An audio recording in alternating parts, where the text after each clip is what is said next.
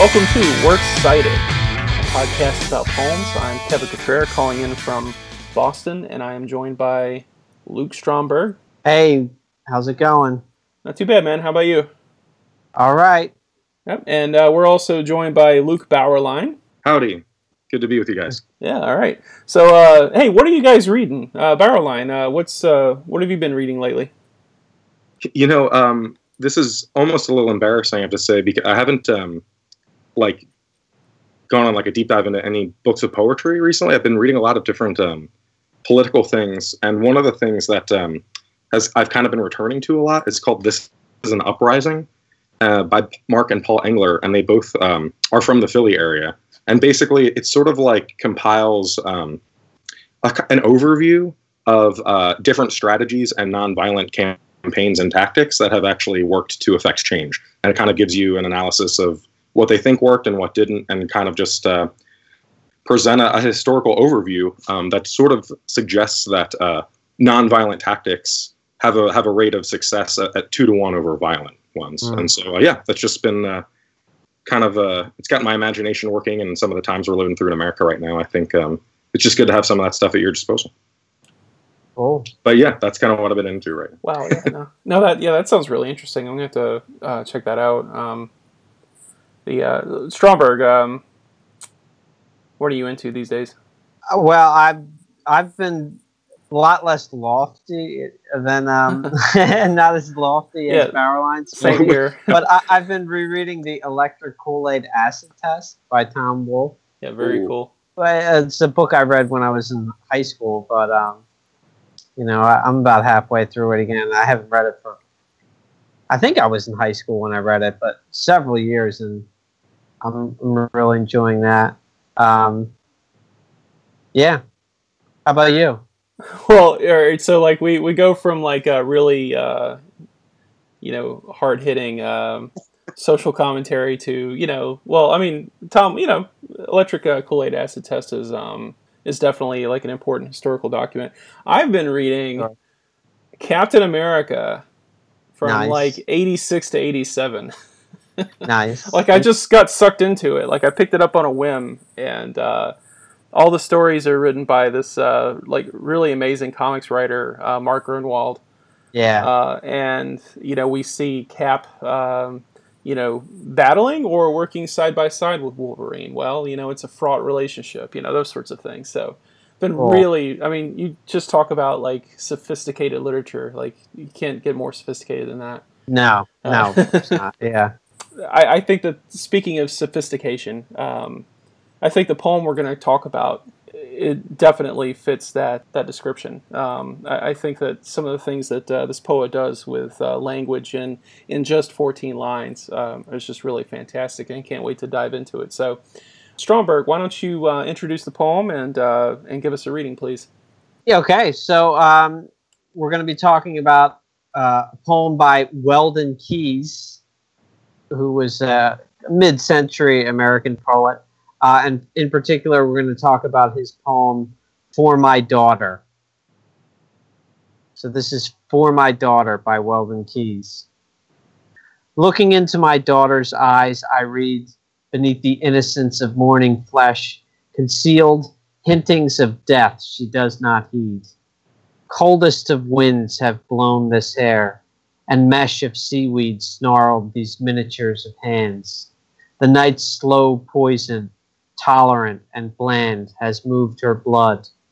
Parched years that I have seen, that may be hers appear, foul, lingering death in certain war, the slim legs green. Or, fed on hate, she relishes the sting of others' agony. Perhaps the cruel bride of a syphilitic or a fool.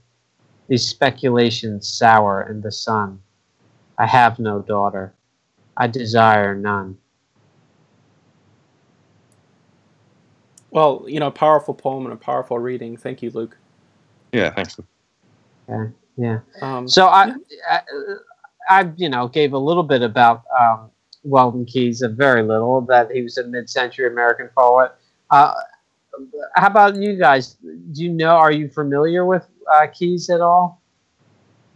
Y- yeah, I'm I'm a fan. Um, Yeah. he kind of has this like I guess he's sort of a cult figure. You know what I mean? You know, like so, some people are sort of get way into his stuff. I, in fact, he doesn't have that many. Um, only has two books, right? Which a slim bought his yeah, collected. like that. Yeah. Yeah, his his collected poems uh, is pretty slim. Um, yeah, there's not there's not too much that he did, but, but yeah, I- I'm not sure. Well, you know, yeah, he- maybe two kind of books. kind of maybe get two. obsessed with it sometimes if, if they really if it really strikes them. Yeah, that's definitely the impression I get. I mean, there's there is a, a major you know cult following within the poetry community, which is really funny because I, when you think about it, the entire poetry community is kind of a cult following of you know yeah, this this marginalized art form that we just we all love. But uh, and also too, I think one of the reasons that maybe his collected poems is so slim is that he he did a lot. Well, and he also, I mean, he died or disappeared early on too, but. Um, you know, I mean, he was a painter. He was an amazing painter. I, uh, before we got on, uh, you know, I was just like kind of reading up on him a little bit, and you know, check out his paintings on uh, you know Google image image search. They're Yeah. uh, they're really striking. Um, and he was a um, musician. He was a, that's right. Yeah. filmmaker. He was um, he wrote fiction. There's a Yeah. there's a novel There's that a- came out a few years ago that was published. A, a, a collection of short stories. stories, that's yeah. really good. Yeah, so he was kind of like a, a Renaissance guy in, in a lot of ways, and uh, yeah, I guess the the one thing that and pr- that probably makes him a cult figure that there's that lends this air of mystery and intrigue to Kees is the fact that he did disappear when he was only I think he was only 40 maybe early 40s hmm um, they found his car on like you know on the uh, entry ramp to the Golden Gate Bridge abandoned. Appears that maybe he jumped off the bridge and Yeah. committed suicide, but uh, they never found his body. There are all kinds of speculations. He told somebody that he was thinking about running away to Mexico and starting his life over. So who knows? Maybe that's what he did. Maybe he Um, found Ambrose Bierce. yeah, right. uh, you know, so uh, there's that kind of uh, intrigue uh, around him that, in some ways, threatens to overshadow his work. hmm Um, Yeah. But his poems are really good. Uh, I, I think he's one of my favorite poets. I, I, I really enjoy him.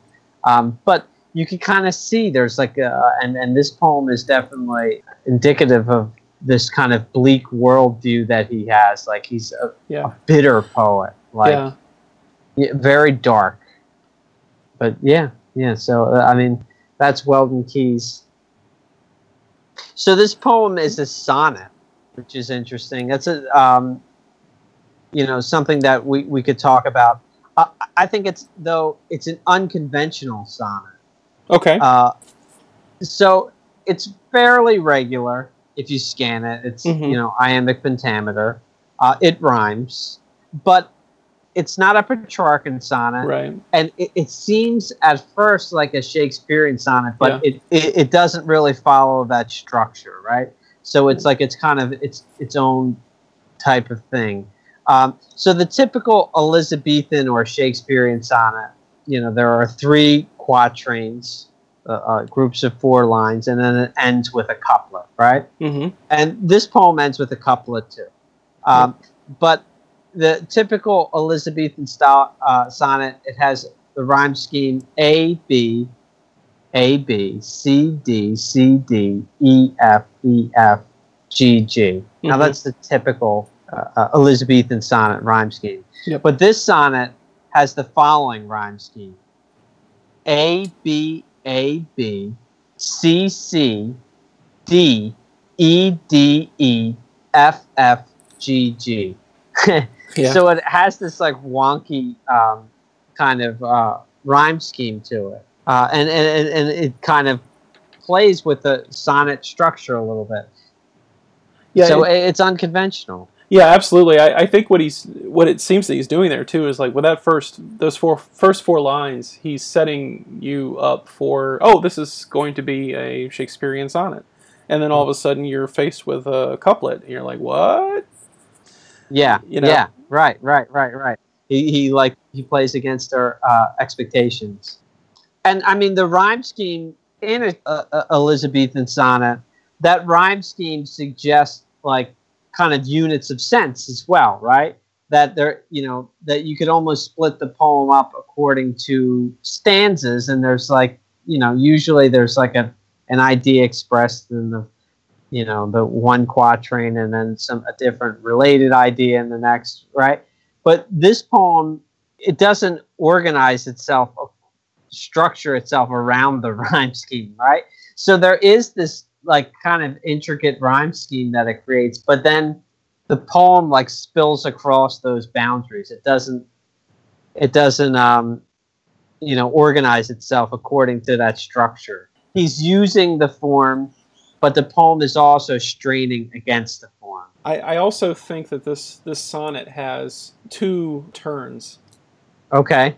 The first turn I see is in the line or fed on hate she Yeah. relishes the sting. That's definitely a turn. Uh, because Right. you know, up until this point, he's been thinking about all the awful things that could befall his daughter, and then he then he turns and says all the awful things that his daughter could do. Uh, right, you right, know. which is an interesting, definitely an interesting turn. Yeah, and then I think maybe this is again this this may be harebrained that the last line, uh, "I have no daughter, I desire none," is in a way a kind of turn. Uh, oh yeah. yeah. totally agree. Totally agree. Yeah, yeah. I mean, I, I, I kind of feel like the one thing that it, it preserves from the, uh, you know, the Elizabethan sonnet is I, I- I feel like there is definitely that final couplet. Like Hmm. I, I would say that there's a turn with with the with the final couplet. These speculations sour in the sun. I have no daughter. I desire none. So in a lot of ways, that's working like the classic final couplet of a sonnet. Uh, but there are but there's two other couplets in this poem that do that don't really function as couplets. I mean, they rhyme, but you know they don't have that couplet feel. But this one definitely does, and there is like a real turn there. Yeah, Right, and they're they're end they're end stopped. You know, Yeah. you're Trying to hear that a little harder. Yeah, definitely. Yeah, and um, yeah, kind of. I well, I don't want to um, move too far away from, you know, from the final couplet, which is wonderful. But the uh, uh, the first couplet that comes up uh, of seaweed snarled. Well, you know, actually, I had to kind of begin with the line above it. You know, uh, coldest of winds have blown this hair and mesh of seaweed snarled these miniatures of hands. The night's slow poison, tolerant and bland but as you said, I mean, um, the sense of that uh, structure there is not a couplet, and yet here we have the rhymes, Yeah. and, and the rhymes, you know, I, I, um, you know, it's not a perfect rhyme. Like he's got that No. s and that, you know, the plural form on the one hand, and then a, a singular on the other, and like, you know, I know some poets that would, you know, start a, a small war uh, over something like that. Um, so what, what's his reasoning behind, um, you know, sort of playing around with the with the rhyme scheme this way. I mean, I think we've we've talked about how he's he's definitely playing with convention. He's he's sort of upsetting our uh, expectations formally. But is there anything else he's doing uh, with this? When Kees is writing, I mean, I think that there's a little bit more um, of a ten- your your reader of poetry is going to be a little bit more aware of different formal techniques.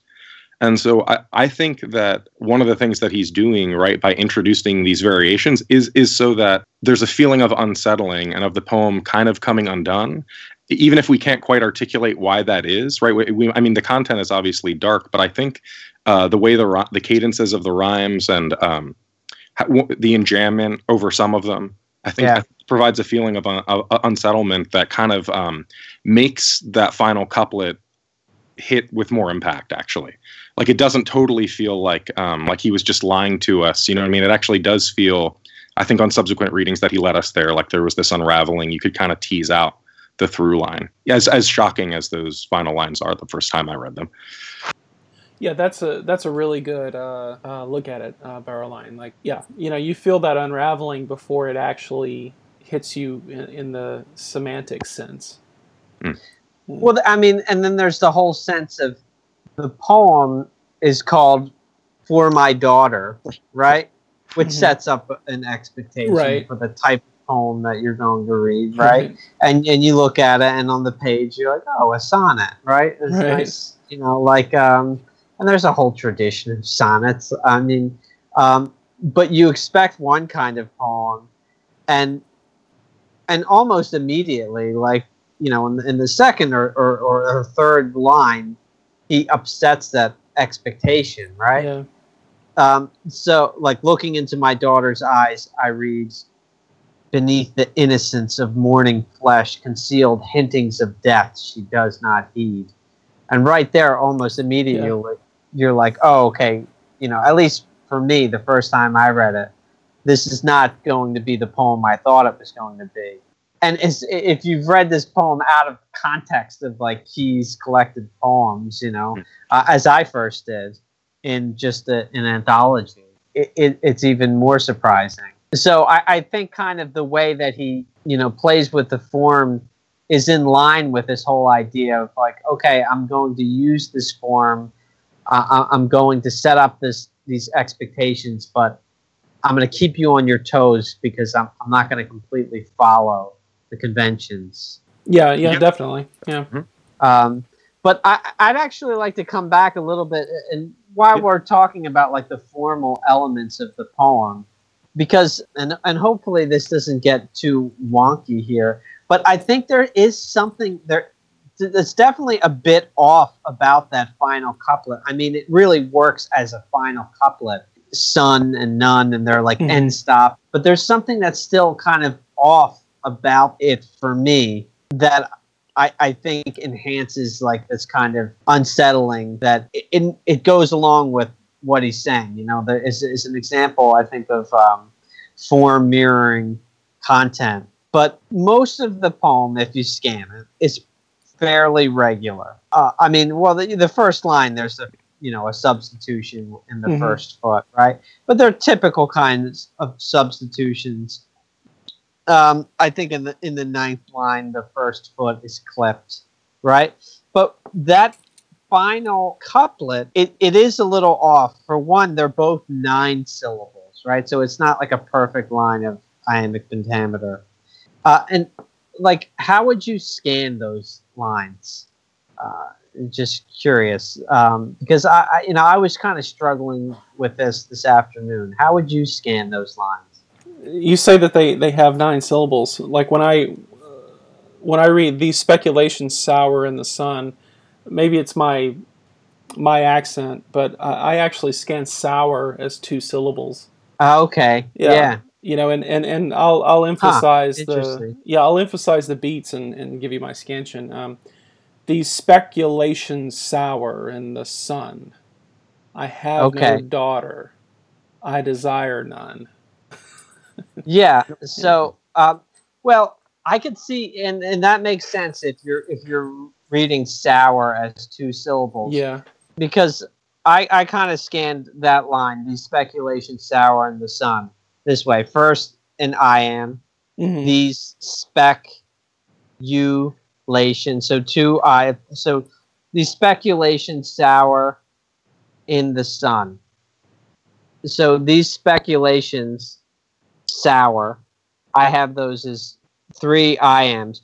But then with with sour, like I want to put the emphasis on in there. So I think you're you're right that to read sour as two syllables, right? Mhm. But then anyway, in any case, it ends with a stressed syllable on Right. sun, right? But the next Ah. line, Mhm. I have no daughter, I desire none.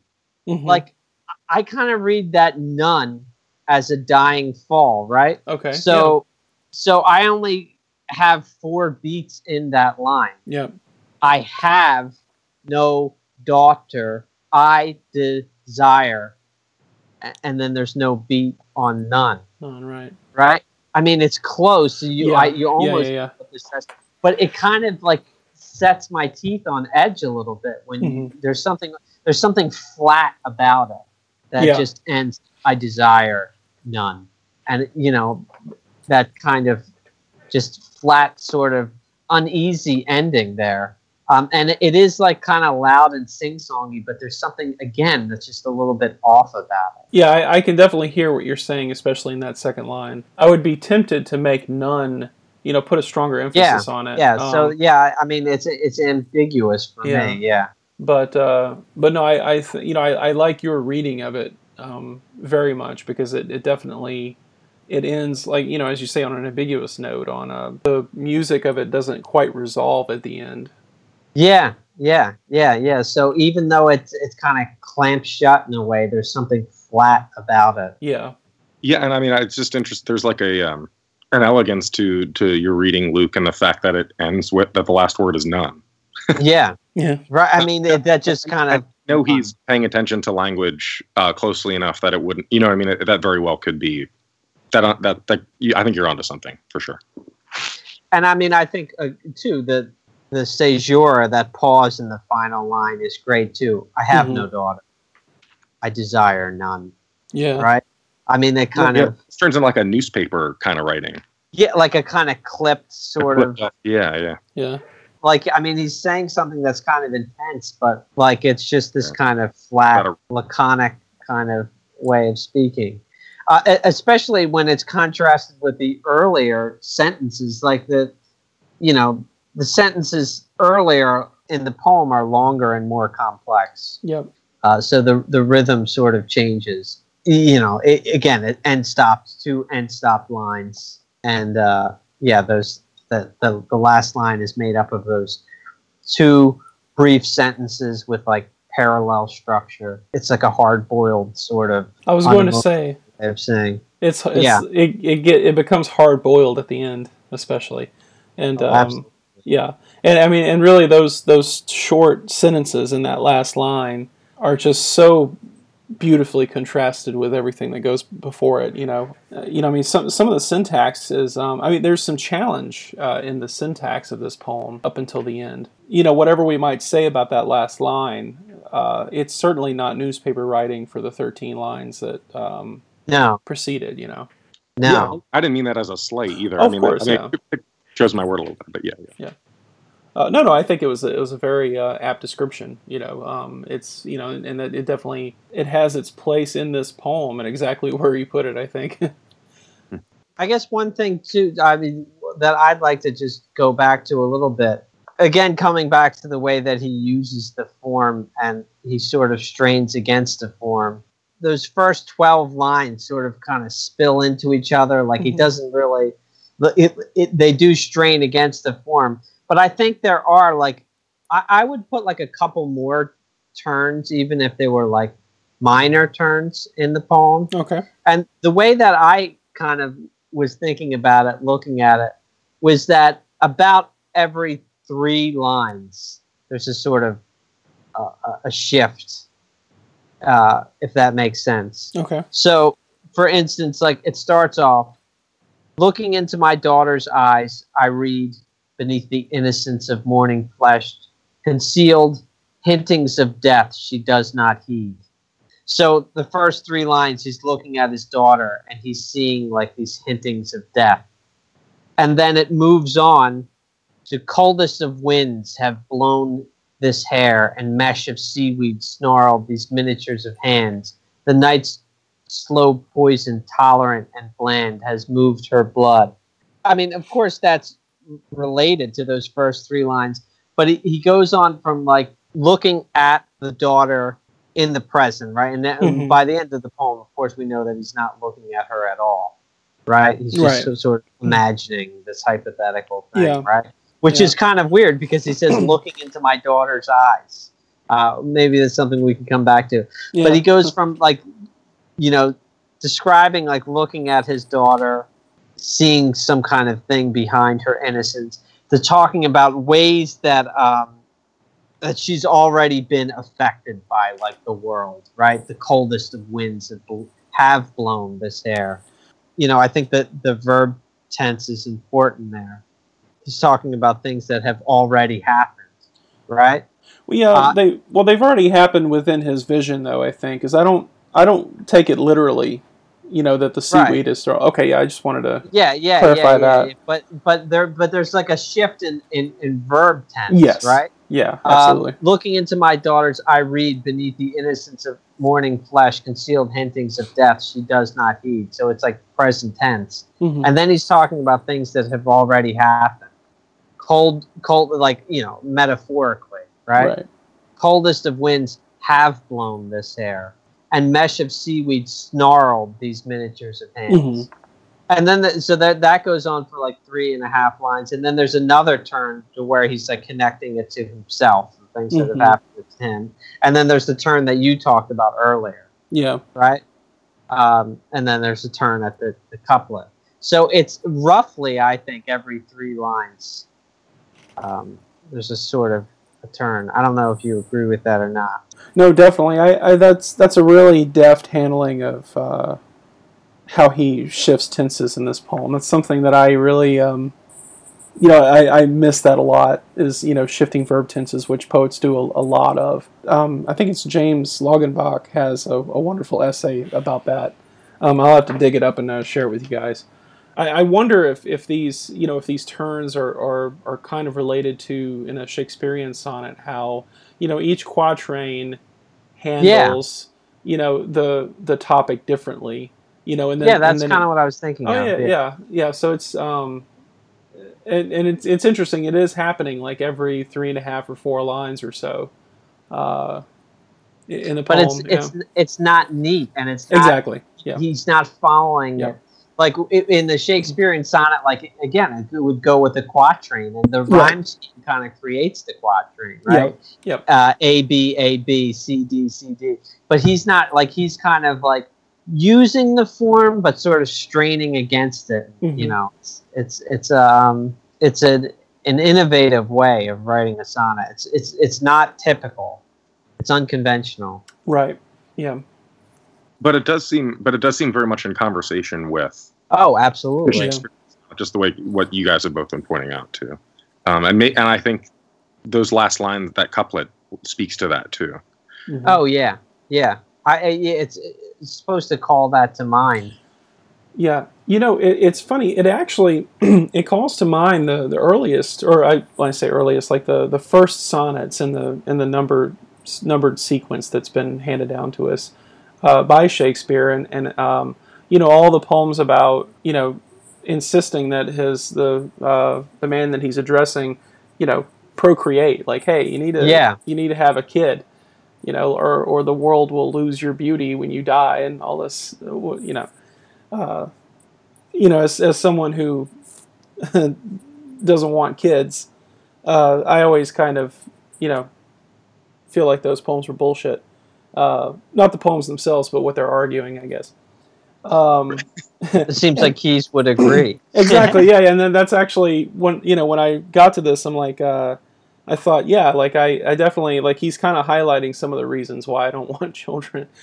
you know, it's like I, I can't because I can't imagine, you know, I mean the the people in my life that I love, I'm already horrified by, you know, whatever catastrophe will come to to us, you know. I mean, it's just and so bringing in another uh, precious life, uh, it'll just wreck me, you know. Anyway, that that's all me.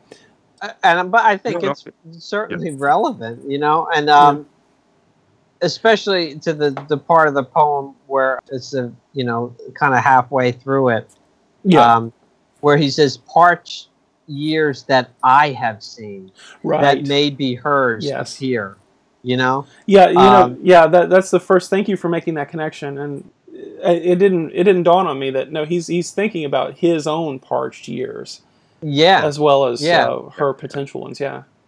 I think it's too is important to think about like the historical context of this poem too. So this poem was published in 1940, Mm-hmm.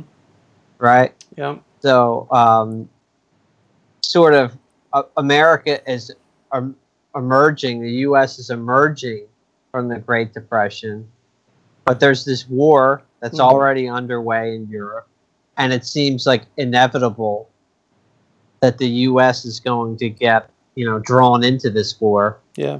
I mean, I happen to know from reading about Kees and from some of his other poems uh, that he was, you know, had like a really um, a dread about that happening and was a- against it. So when it was originally published in um, The Last Man, which was his first book, the next poem in the sequence is The Scene of the Crime, and then there's a poem called 4HV, 1901 to 1927.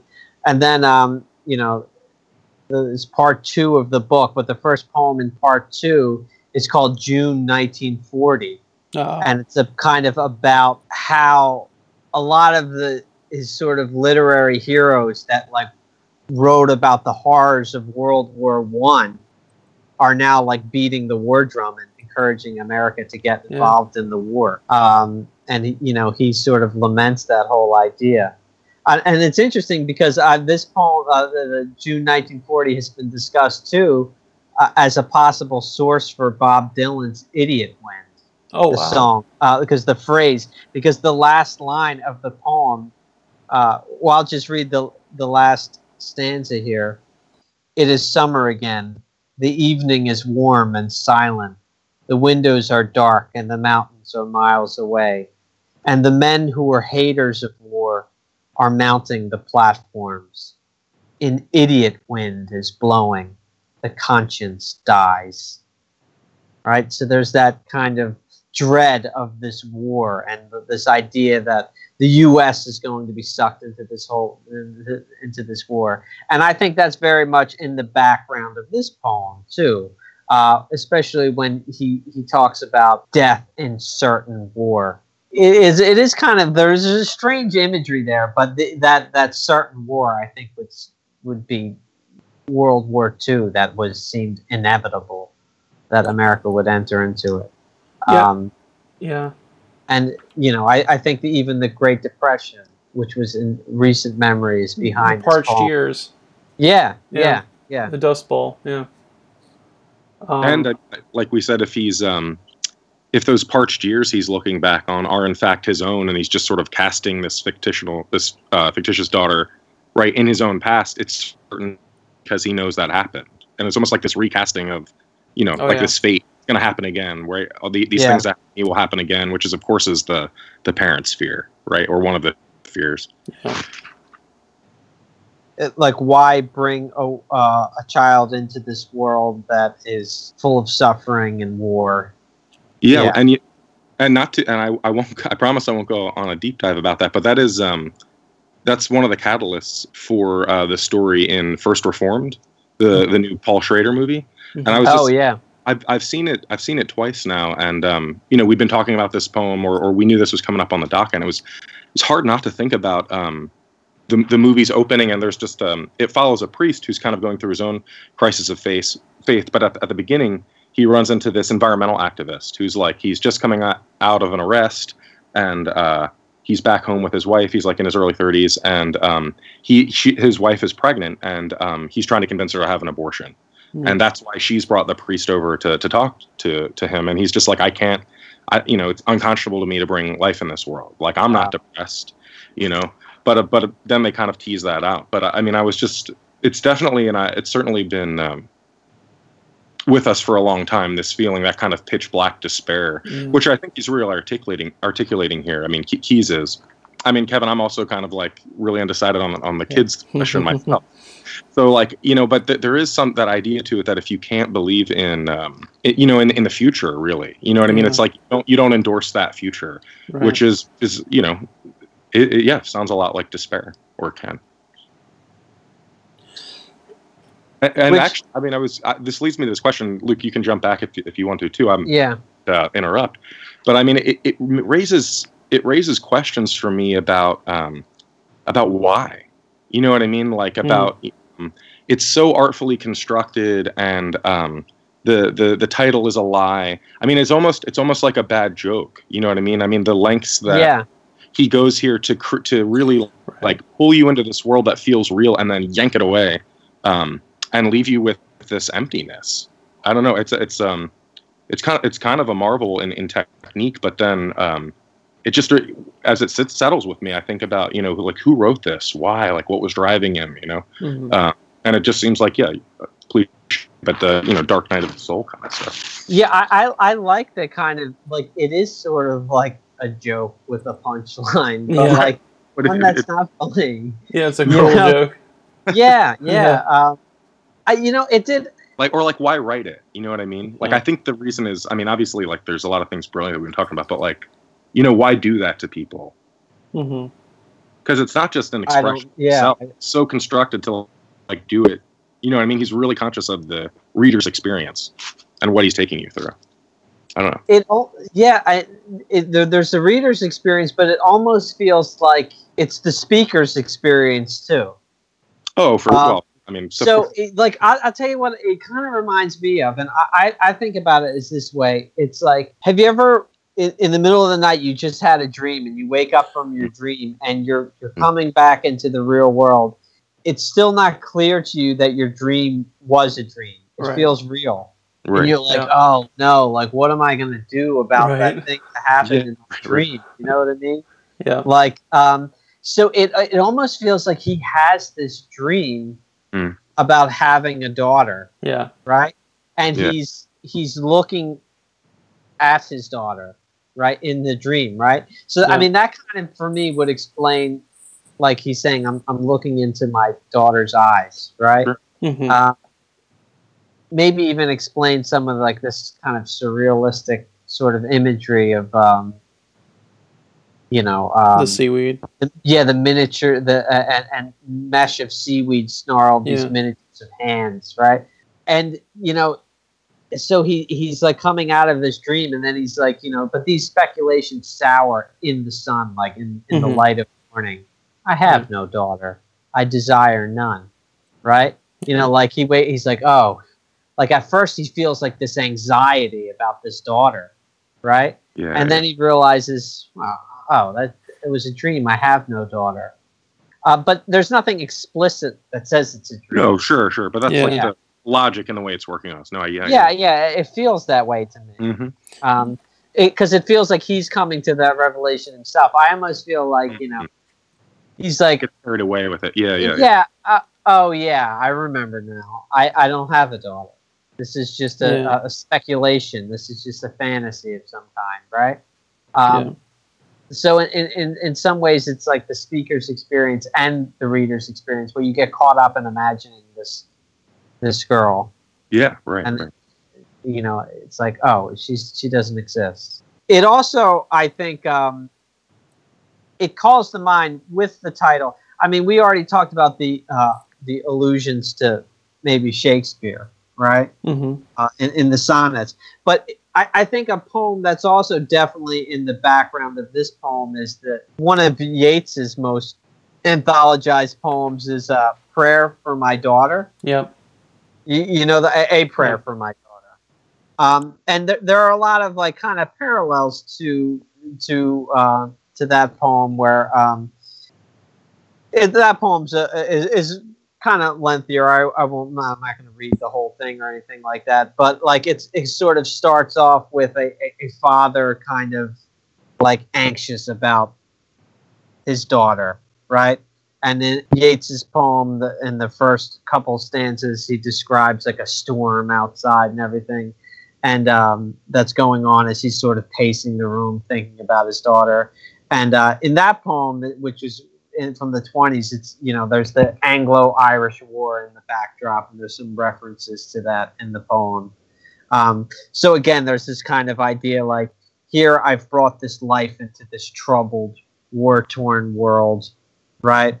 Um, and he sort of imagines again in that in Yeats's poem too what kind of woman she's going to turn out to be, what kind of husband she's going to have, how she's going to relate to her husband.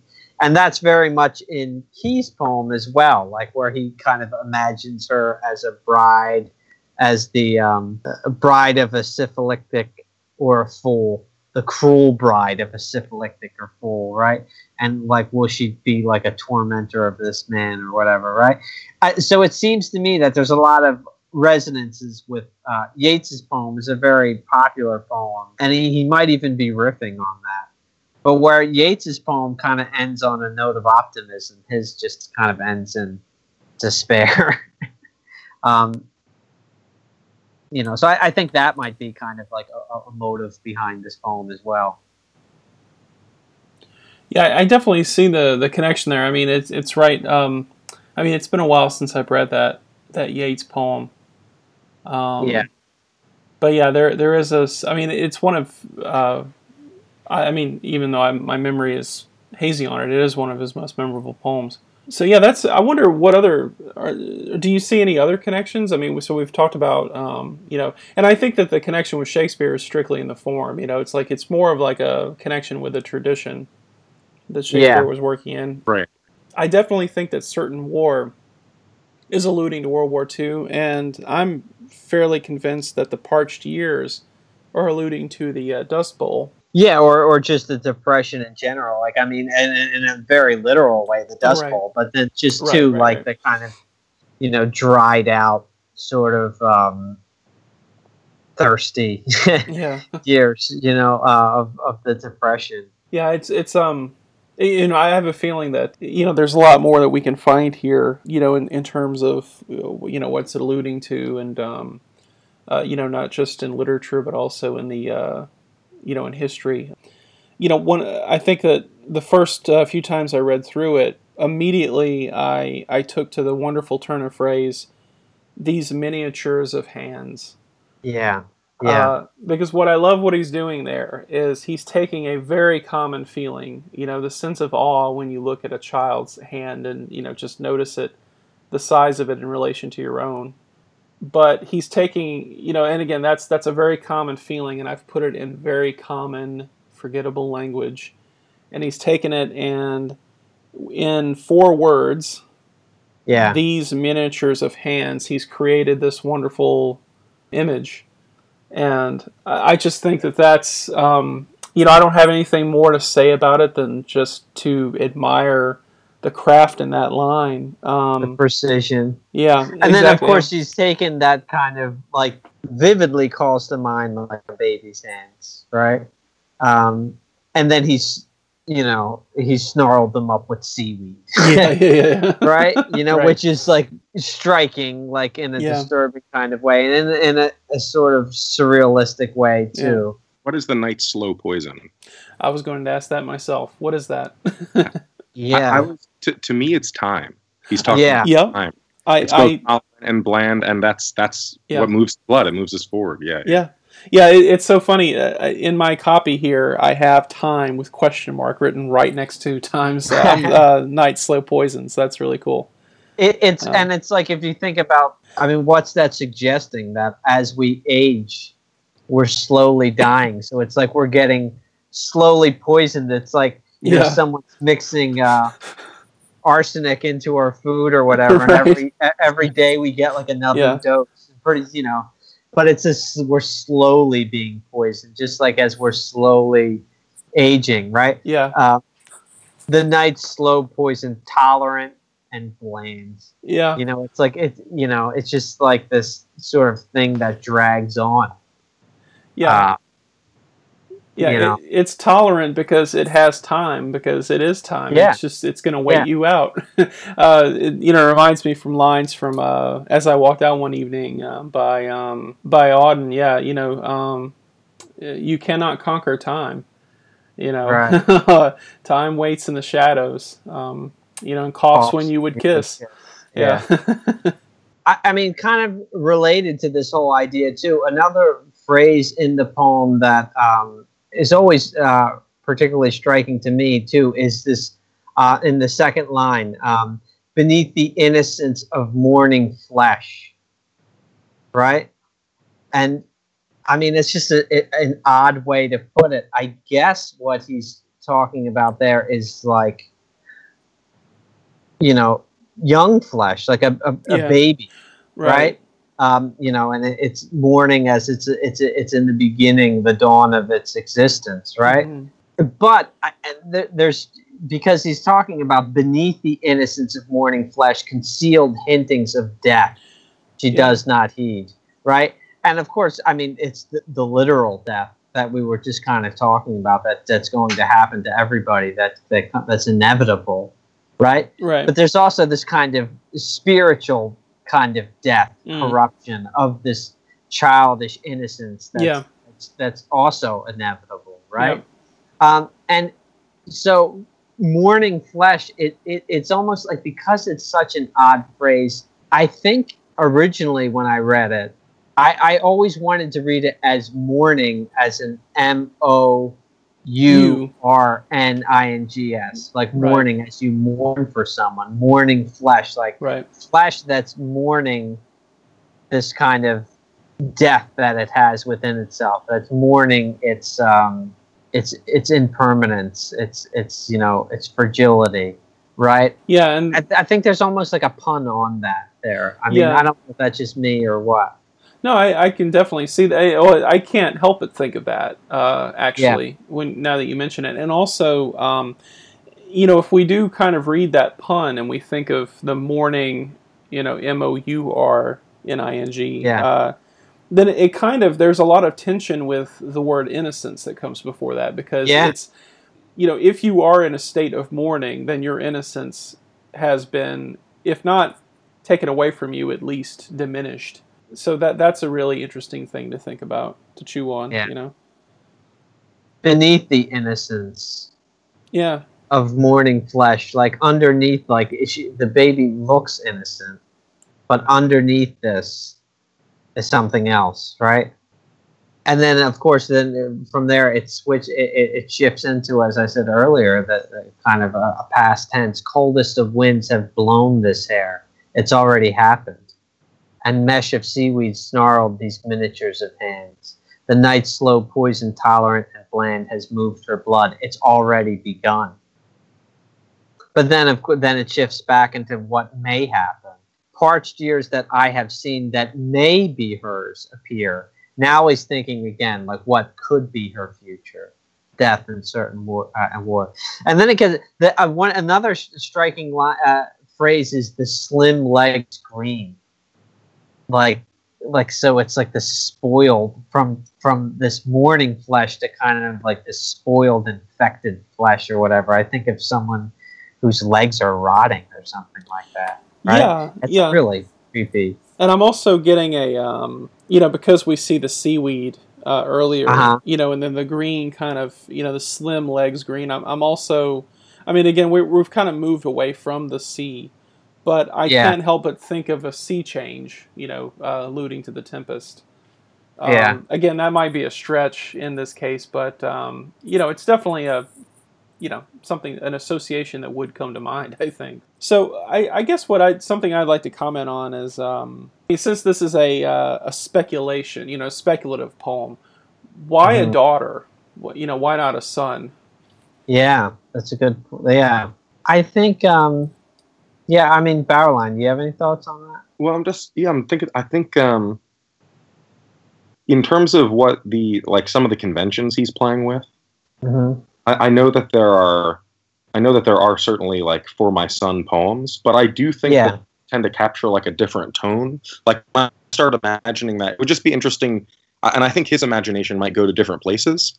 Um, but I want, but I think I think that's part of it. Um, and I think part of it too is is maybe um, the the way that that that daughters are seen as as more of this representation of of innocence and, and Yeah. or whatever. Like, yeah, of course, there's you know the the overt and latent sexism in that, but I think um, that idea to to take um, you know yeah just to, t- to take that uh, that daughter and that that innocence and then do this to it and and I take those kind of speculations I think just twist the knife a little bit harder. Whereas like um, you know it, it, we were talking about World War II. Well, cer- certain death was was for the sons. You know what I mean? It wasn't necessarily for um, it wasn't necessarily for the daughters. It would be if war visited your Yeah, your right, but right. we weren't if the whole world was send you had to volunteer. We weren't going to necessarily send our daughters. We were going to send our sons into that. And maybe there's just an expectation that sexist that is that sons will encounter that kind of a world more than than daughters would. But I, I yeah, I don't know.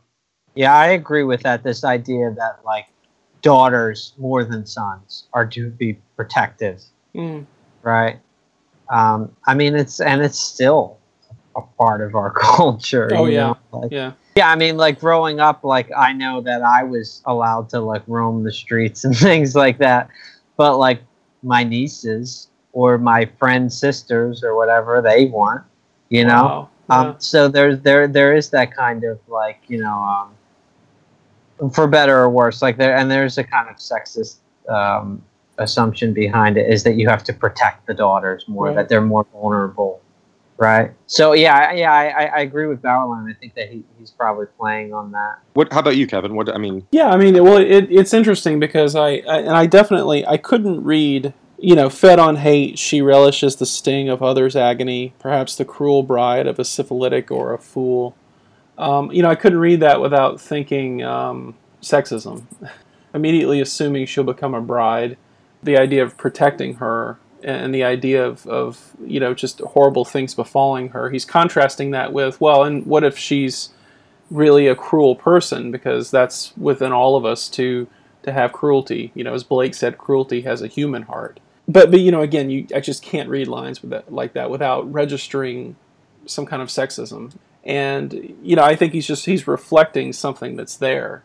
And I think it's also you know there, there's a there's a nastiness in you know where he takes his mind. And it's interesting that this is the poem ends rather abruptly once he gets to thinking of the cruelty. And i think that um, that kind of just feeds in you know he, he doesn't want he doesn't want any part of it uh, you know in bringing a daughter into the world. Now he doesn't say you know i have no child you know he says i have no daughter i desire none so he desires no daughter we don't know about his feelings about desiring a child, you know, yeah. a son. Yeah, that's a good point. Although I would argue that on the basis of this poem, he's also not wild about the idea Yeah. of having a son. Right. I think that's very easy to, you know, to, to say. But um, I, I don't know, and and, and I, I don't think I'm coming to any kind of conclusion here. I'm just sort of like thinking through. These are the thoughts I'm Right. having as I read the poem. Right. I, I, also think just to come back to like this idea that it's um, alluding to that Yeats poem is that those lines that you cite, uh, Kevin, um, about or fed on hate, she relishes the sting of others' agony, perhaps the cruel bride of a syphilitic or a fool, right? Um, I, i again, that kind of brings me back to the Yeats poem where he is imagining like what kind of woman she's going to be and what her relation to men are going to Mhm. be. Um, in, in Yeats' poem, um, the third stanza, you know, and he's kind of like, like Kees in this poem, seems to be processing his own stuff. You know, like anxieties, his own yeah. hang-ups, Mhm. his own the the things that he's gone through, and like not wanting to see that repeated or by his daughter, like not wanting to see her Yeah. go through those kind of things, or not wanting her to put someone else in Yeats's case, not wanting her to put someone else through the stuff that you know women have put him Mhm. through Yeah. right he so he writes may she be granted beauty and yet not beauty to make a stranger's eye distraught or hers before a looking glass. For such being made beautiful overmuch consider beauty a sufficient end. Lose natural kindness and maybe the heart revealing intimacy that chooses right and never find a friend right? Right. so again, in, in both poems, are sort of kind of thinking about how the daughter's character will be revealed through her relationship with men, right? yeah. And um, which is a sexist kind of thing to do, I guess. Yeah. Um, but like you know, it's interesting that um, Kees imagines his hypothetical daughter is like fed on hate, you know, like because she's steeped in this world of nastiness, she's going to become nasty herself. Yeah. And not only is she going to find herself in an unhappy marriage, right? But she's going to be cruel to this poor bastard, right? Right. and like you know make his life even more miserable she's going to take out her misery on him right um, really cynical pessimistic thing to think about and i, I yeah I, I agree with what, what bauerlein was saying it's it's it's interesting that once he gets to those particular speculations is where he kind of snaps out of his sort of speculations and says well but these speculations sour in the sun like that that's Yeah. like the height of it I mean, and this is more tangentially related uh, to that, but I, I was just, it's interesting to me too. We, we talked about it unraveling and like this progression and then that sort of like abrupt um, pullback. But, but it, I think um, it, it's intentional. It's just, it, and it's interesting to me that um, you know, death in certain war is not the worst thing that he can imagine. yeah, Right. You know, it's actually, it's actually ha- imagining that she would be changed into this person that's yeah, that, that's that's cruel and hateful and uh, you know is is inhuman essentially, and and tied to some fool or you know a guy that with a, a sexually transmitted disease that could that could ravage her body too. Yeah. So not only that she like by the end of the poem, he's not only imagining his daughter, and I, Kevin said this earlier. Yeah, yeah. He's not only imagining his daughter as a victim, which is Right, horrible yeah, enough, As- but imagine if she becomes a victimizer. yeah. Right. Yeah. Yeah. if she's not just passively affected by, you know, uh, the sins of this world, but she's an active participant in them, right? That's kind of And that's like that's the true nightmare that he. yeah, right, right, right. Do you find the speaker of this poem relatable? I mean, if this if this poem were to be taken as the entire worldview of this speaker, then I don't share it. But I, if it's just a facet of a larger worldview that can also be balanced with, you know, more hopeful leanings, then then yes, I can definitely relate. Uh, Does that make sense? I, I'm wondering what uh, Yeah. what you both think. Yeah, I mean, Kees is not the most hopeful of poet. Right. I mean, you know, he probably killed himself. Right. And, Um, and I'm sorry, and but he is an excessively bitter poet. Yeah. I mean, like he makes Larkin seem happy-go-lucky. yeah, that's what that is saying quite a lot. Uh, This seems there, to almost approach back too, and it's kind of Yeah. because it's it's you know it's it's also it's about him. yeah, I mean, And- and- probably. I Really guess the yeah, I, I guess the other part of my question too is um, he's really bitter. We don't feel as bitter as he does. What does that mean? Like, does it matter that you know this this poem is saying something that's it's going to an extreme in its vision that we normally would not go to? Does that you know does that matter? Does it? How how do we relate to that? I hope Well, that makes sense.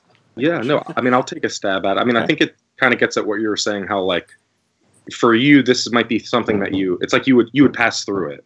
And and to me it's just it it becomes a, a brilliant articulation of of despair Right. and Yeah. fear and anxiety. And and we've all I mean I don't know I, I've definitely been through through moments that of despair or whatever hmm I'm full of feeling on my level. And so I think it just it that's how I relate to it. It brings me to, back to that place Right. and um, where I where I felt that pitch black. You know what I mean? Now it, it, Yeah.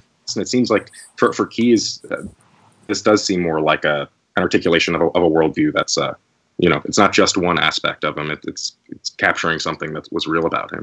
yeah.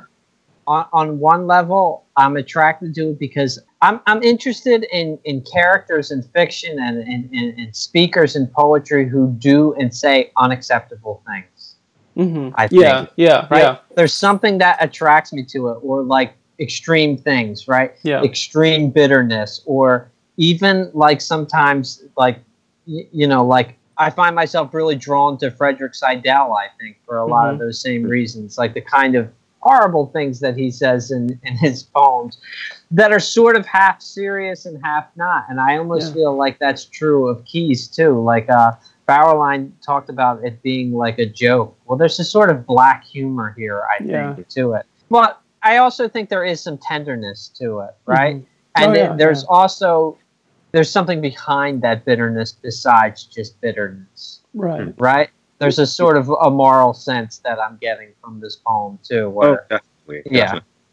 Because he wouldn't. Yeah, yeah. I mean, I think that helps hold it together. Because he wouldn't. He wouldn't have this sense of fear if he didn't care at all.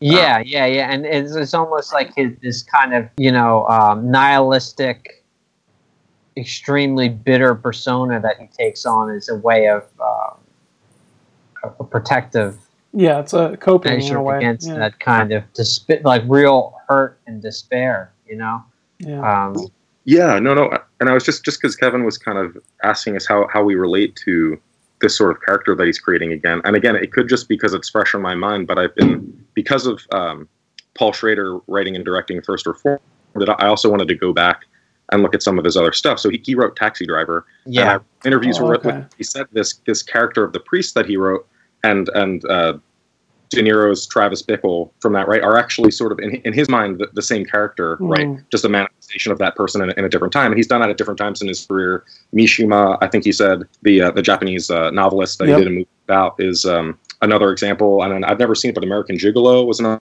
one of these Okay. Yeah. manifestations character.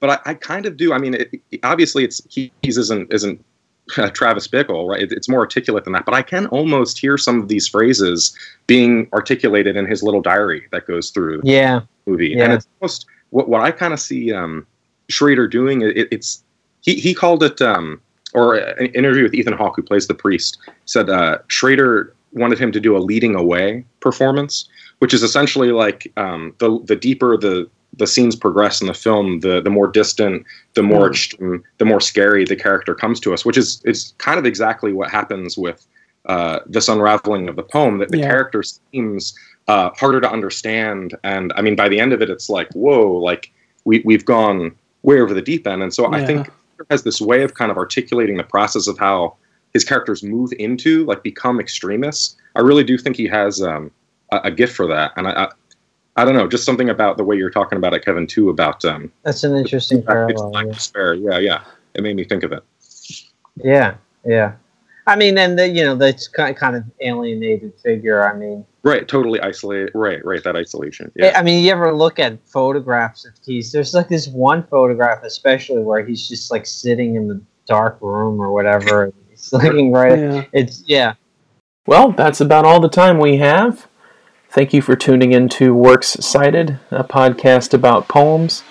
Be sure to check out our website, workscitedpodcast.com, for more information about the poem that we discussed tonight. And here to play us out is Philadelphia's own The Late Greats.